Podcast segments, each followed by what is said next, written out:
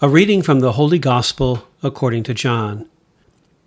As Jesus walked along, he saw a man blind from birth. His disciples asked him, Rabbi, who sinned, this man or his parents, that he was born blind? Jesus answered, Neither this man nor his parents sinned. He was born blind so that God's work might be revealed in him. We must work the works of him who sent me while it is day. Night is coming when no one can work. As long as I am in the world, I am the light of the world.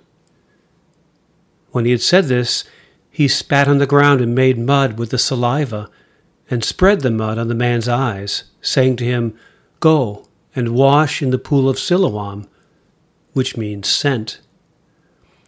Then the man who was blind went and washed, and came back able to see. The neighbors and those who had seen him before as a beggar began to ask, Is this not the man who used to sit and beg? Some were saying, It is he.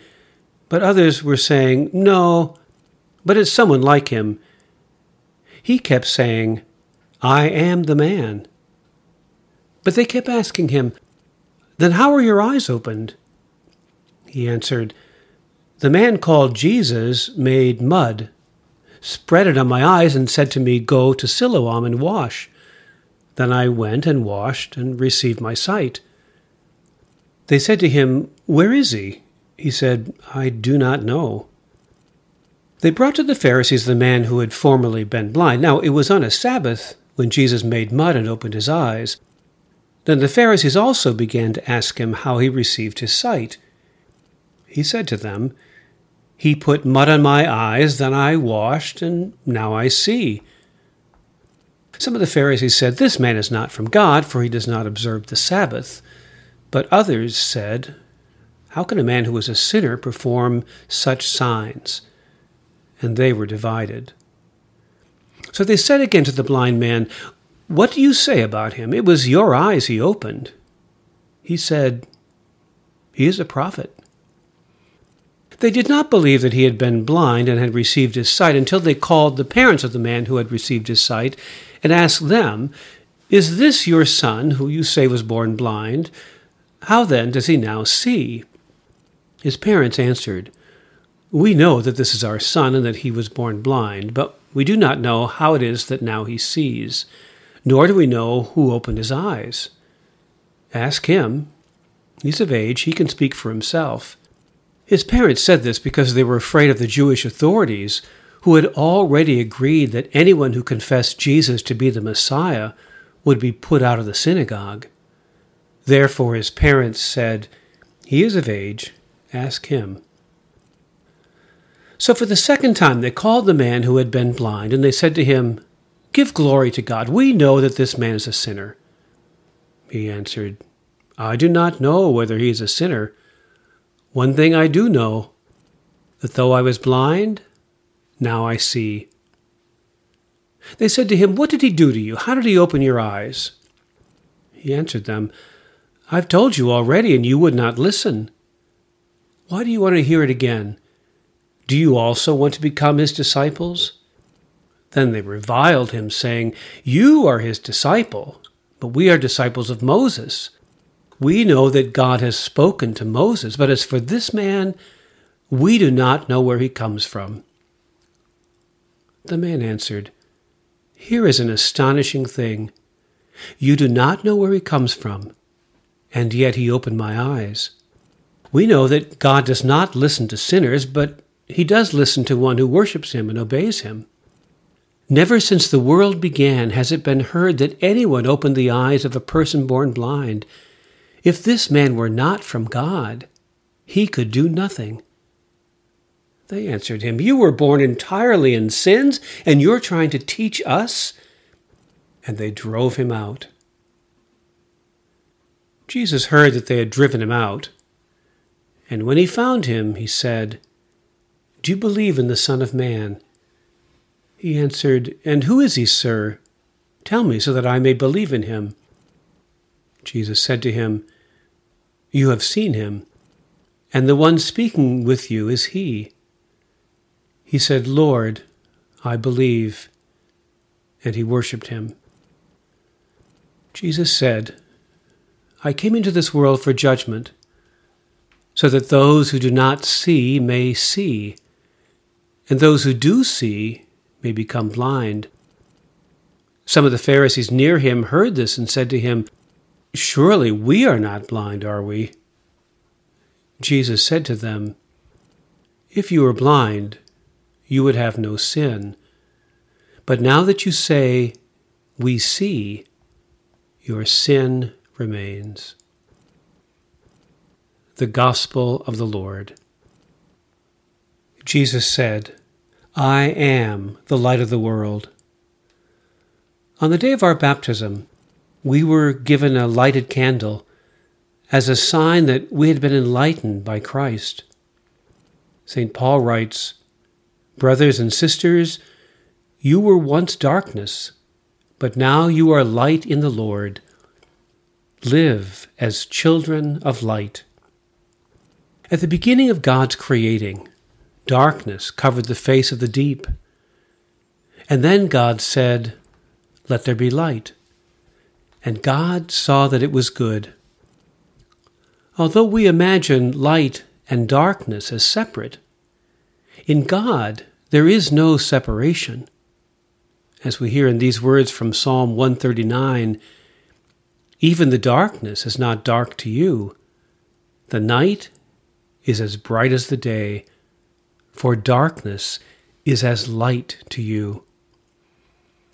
In his book, The Gift of Asher Lev, Chaim Potok writes My father said that the seeing of God is not like the seeing of humans we see only between the blinks of our eyes. We do not know what the world is like during the blinks. We see the world in pieces, in fragments. But the Master of the universe sees the world whole, unbroken. That world is good. Jesus' work is to move people beyond pieces and fragments, counting and measuring because our measuring is always too small. The disciples look at a man who is blind and see a sinner. Jesus sees something else. Creation is not finished. Reaching down into the dust of the earth from which Adam was created, Jesus continues the Father's work. God is not resting. God is not taking the Sabbath off. God is working while it is still day. Unlike the man born blind in today's gospel, Jacques Lusseyran, a World War II French resistor fighter, became permanently blind at the age of seven from a grade school accident. In his memoir, And There Was Light, Lusseyran writes that barely ten days after his accident, he made a discovery that was like opening a door into a new world that stayed with him for the rest of his life. The only way I can describe that experience is in clear and direct words he wrote. I'd completely lost the sight of my eyes. I could not see the light of the world any more. Yet the light was still there.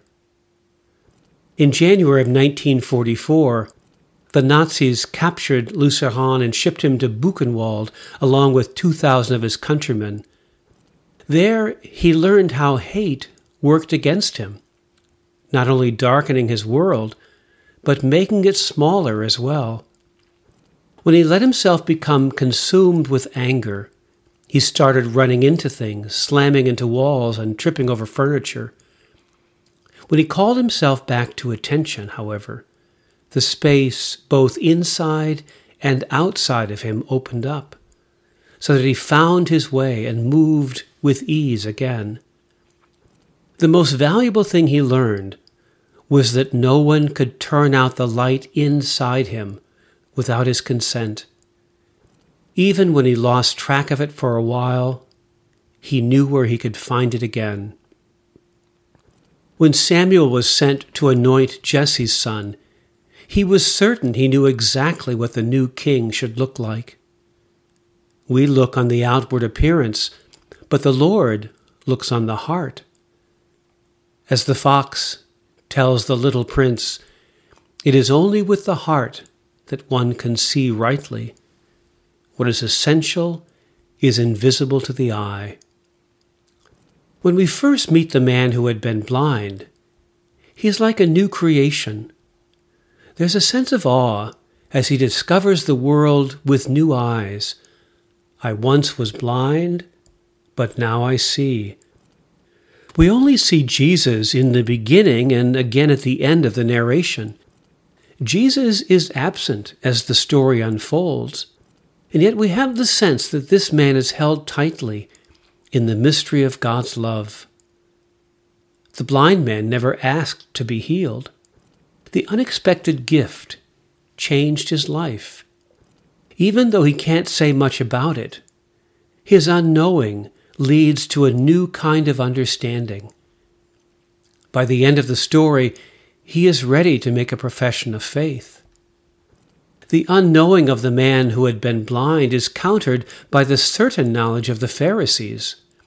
The healing of the blind man has challenged their understanding of God.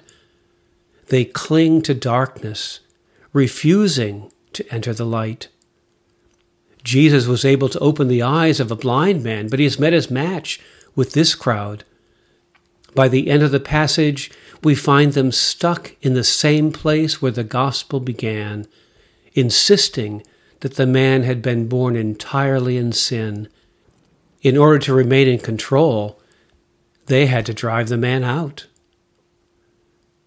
Jesus says, I came into this world for judgment so that those who do not see may see, and those who do see may become blind. Barbara Brown Taylor writes that she had always heard this as a threatening judgment, but in light of Lusseyran's experience, it now sounds more promising.